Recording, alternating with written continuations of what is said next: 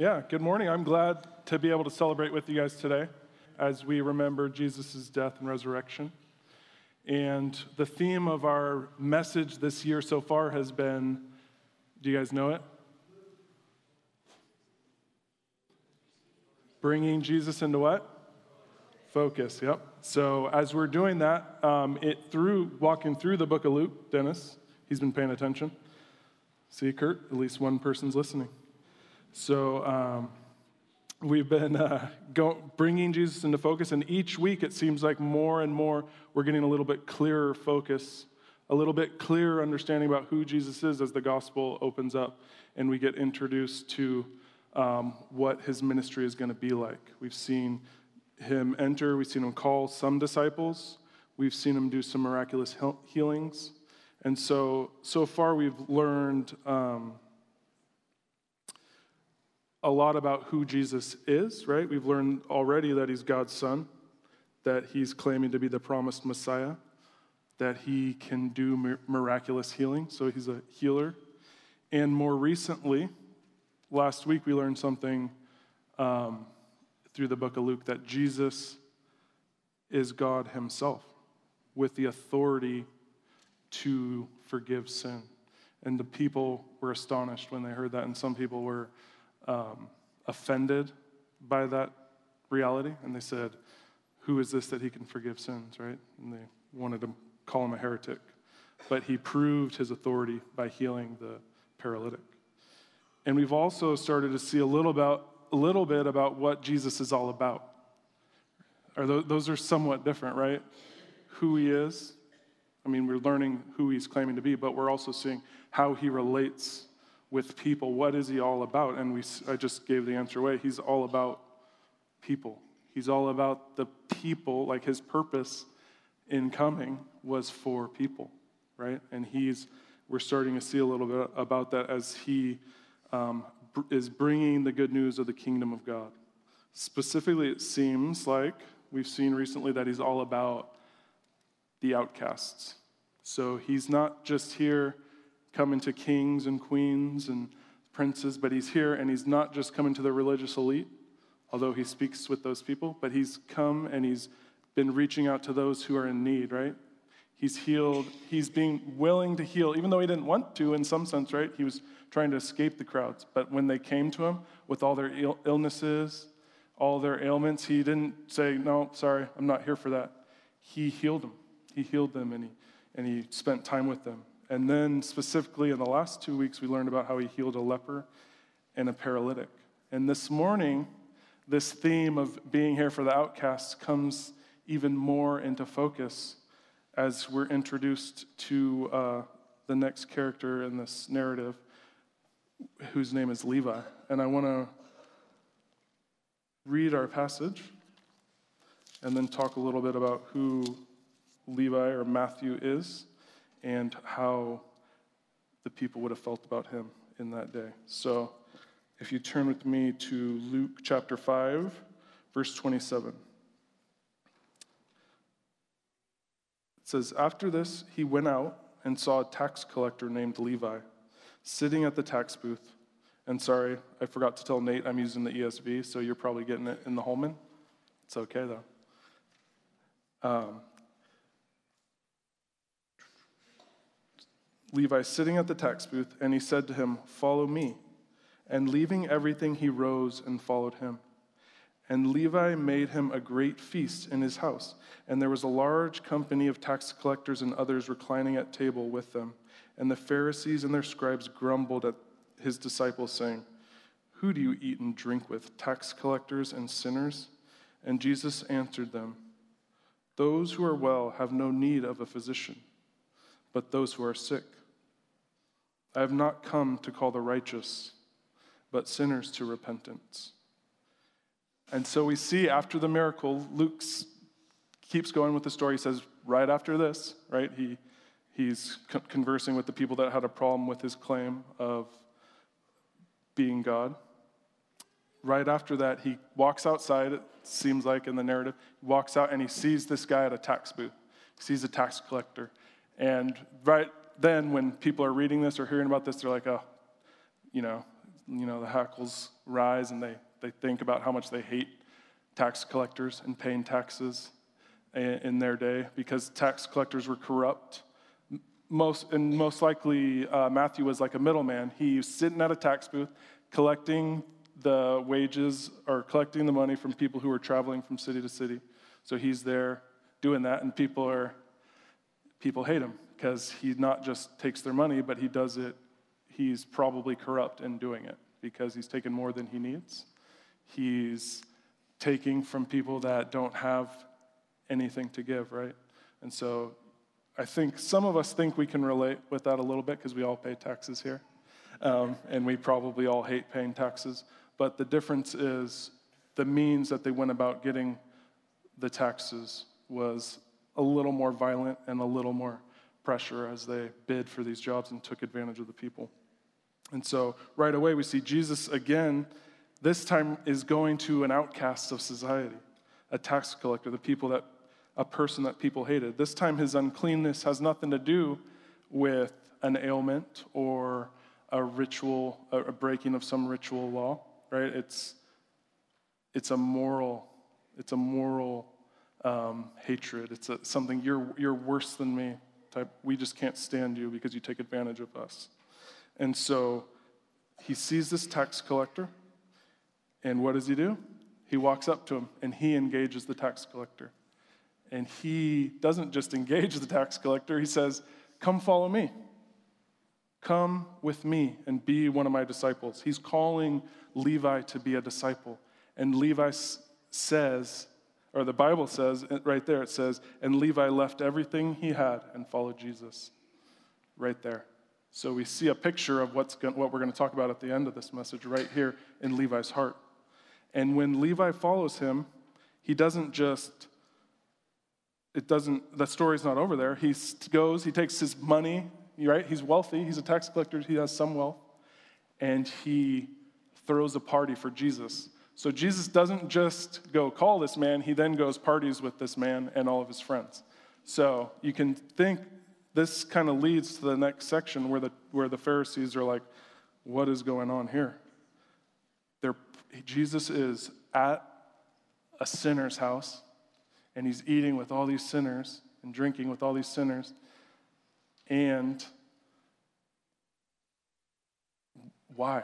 Why is Jesus doing that? Why would Jesus do that? And so instead of them going to Jesus, I think the text is kind of funny. He says, it says, they complained to his disciples. So I think it's supposed to read like this The Pharisees complained to the disciples, who then went to Jesus, and this is the question that, that, it, that arose because of um, the behavior. It says, Why do you eat and drink with tax collectors and sinners? You know, I didn't write I wrote the question from the text. I didn't write my own question on here. And now I can't remember it. But basically, it's prompting the disciples to say to Jesus, Should we be like the Pharisees and separate ourselves from these people, right? Should we be like the Pharisees and not be eating with tax collectors and sinners? Or, like, why? Jesus, why do you do this? And so his answer is found in verse 31 and 32, where he says, basically, he says, This is what I came to do, right? I came here to be amongst these people, the outcasts of society. And there's a point, there's a reason why he starts his ministry this way with these specific groups of people that he's meeting with and calling. He hasn't called any princes or kings or, or governors or authorities at this point, but he's called the, the lowly fisherman, right? He's gone and healed people that no one would have contact with, and now he's meeting with a person who people can't stand. And but this person just became one of his disciples, one of his inner 12. And so he says, This is what I came for. He's already said this countless times in earlier texts. And now he's saying it again. This is what I came to do. If you looked in chapter 4, verses 18 and 19, it says, um, Jesus is quoting from Isaiah, and he's, t- in, the, he's in the tabernacle, and he's telling people, I, I have fulfilled this scripture today. This is what he says, or this is what Isaiah says. It says, The Spirit of the Lord is upon me, because he has anointed me to proclaim good news to the poor. He has sent me to proclaim liberty to the captives and liberty to the captives and recovering of sight to the blind, to set at liberty those who are oppressed, to proclaim the year of the Lord's favor. And he rolled up the scroll and he gave it back to the attendant and sat down. And the eyes of all the synagogue were fixed on him. And he began to say to them, Today this scripture has been fulfilled in your hearing.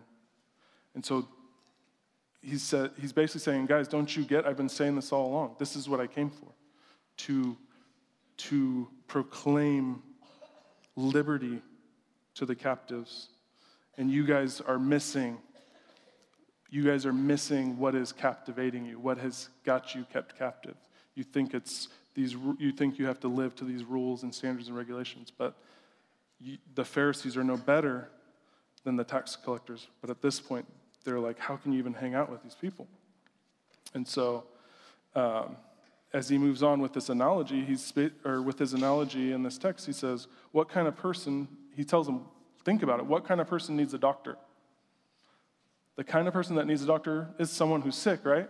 But not just someone who's sick, someone who's sick, right? And who knows they're sick and knows that they can't do anything about their sickness. That's when you go to the doctor, especially back then. Now, we go to the doctor for maintenance stuff all the time, right? But um, back then, you would be like, well, I'm not getting any better. I need to see a physician because I can't do anything about it. And so his point isn't to the Pharisees, well, I'm not here for righteous people because, you know, they don't need me. His point is, I've come to heal, to heal the sick, or I've come to call sinners to repentance. That's, what he, that's the language that he uses. And so, my, in closing, my um, question to you is as we think about this and applying this type of passage to our own lives is who is the outcast? Like in this text, we see that the tax collector was the outcast in society. But to Jesus' point at the end there, who is the outcast in the text? I mean, when we read, when we, we have the rest of the New Testament that we can read through and see that the, Jesus didn't come because only some people needed him. Jesus didn't come because there's other ways to be right with God, but some people aren't going to find that way, so I'm going to make it a little bit um, easier for some people. No, he came because there is no way, there is no one righteous, right? The Romans tells us we are all outcasts. The point is, the Pharisees didn't see it. The Pharisees didn't see themselves as outcasts, they saw themselves as fitting in because of the way that they lived their lives and, and didn't associate with certain people, didn't participate in certain things, and kept all the, the laws and the sacrifices and all those things they, they added up to their righteousness. But Jesus is saying, I've come for those who know that they're sinners and repent of their sin and turn to me and follow me. And so he didn't just come calling people, but he lived his life and he died on the cross for them. So, all these miraculous healings and callings and conversions point us to the reality that all of us are outcasts in need of salvation. And this is a fact the Pharisees couldn't see. And so, my second uh, question to you is who should we who should we be feasting with? Right? Who should we be calling to repentance? Or who are we being Pharisees towards, right? Who in our life do we look at and go, oh, I don't want to relate with those people? And I think both of these questions we can all ask. If we were trusting in Jesus as our Savior, right? If we are like Matthew, we have repented of our sins and followed him, then we can't, we still have to ask ourselves both of those questions because none of us have done it perfectly, right? All of us have people that we treat um, as if we're Pharisees and, and they're worse than us. You know, I can think of those people in my own life. Um, I can think of just seeing someone and making a judgment in my head that I wouldn't have anything to do with that person.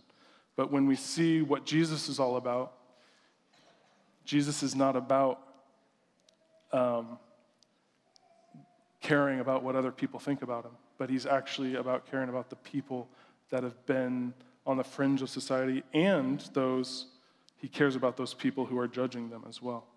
And so we see he's always calling the Pharisees to repent, he's always calling them to see their blindness. And I just wanted to um, close by reading a section at the end of, or later in Luke, when Jesus tells a story about an, a Pharisee, because this theme isn't only one time. This theme happens over and over in Luke, where the, the Pharisees say, Oh, look, Jesus eats with tax collectors and sinners. And then Jesus tells us this story. He also told this parable To some who trusted in themselves that they were righteous and treated others with contempt. Listen to that. He tells this parable to some who trusted in themselves that they were righteous and treated others with contempt. Two men went up into the temple to pray. It says one of them was a Pharisee and the other a tax collector. The Pharisee, standing by himself, prayed this God, I thank you that I am not like other men, extortioners, unjust, adulterers, or even like this tax collector. I fast twice a week. I give tithes of all that I get. But the tax collector, standing far off, would not even lift up his eyes to heaven, but beat his breast, saying, God, be merciful to me, a sinner. I tell you, this man went down to his house justified rather than the other. For everyone who exalts himself will be humbled, but the one who humbles himself will be exalted. And so we see that Jesus is turning things on their head. The way that we think about things are not reality. But Jesus has come to save those who see who have seen their sin and know there's nothing that they can do about it. So today, um, as we remember Jesus through worshiping him in music, through taking the elements, we are going to also afterwards feast together, right? As Jesus did with the tax collectors. Remember, we are all here as we feast together afterwards. We're all former tax collectors and outcasts and sinners that have been brought together by the blood of Jesus. And if there's people here that haven't put their faith in Jesus, remember that He, just like Matthew, He's calling you to come, turn from your sins and follow Him. And, and He promises not that you'll have an easy life without other tax collectors still trying to get your stuff, but that you'll have an abundant life in Him and an everlasting inheritance because He came to bring the good news of His kingdom that is everlasting. So thank you guys. And I look forward to worshiping with you and remembering um, Jesus in communion. And our brother Ron's going to come up and lead us as we partake of the elements.